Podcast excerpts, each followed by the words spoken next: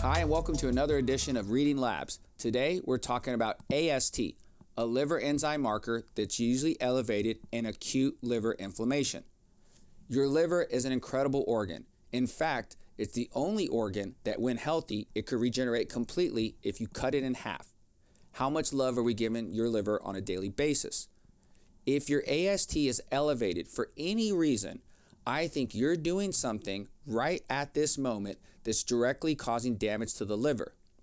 AST, I learned this acronym back in school. It could stand for acetaminophen, statins, or tequila, because the most common reasons why you would have an elevated AST liver marker in your labs is because you're taking too much acetaminophen, Tylenol, or painkillers, you're having a, a statin as a cholesterol medication that you're having to take, or that you're drinking way too much alcohol. So keep this in mind if you have fatty liver, you're worried about your liver health, you're concerned about your gallbladder, which is also attached to the liver, you have to monitor your AST to keep sure to make sure it's in an optimal range. Most lab ranges, the cutoff is up to 30 or 40. So if you're anywhere above that, you need to do something immediately in your lifestyle to improve your AST numbers.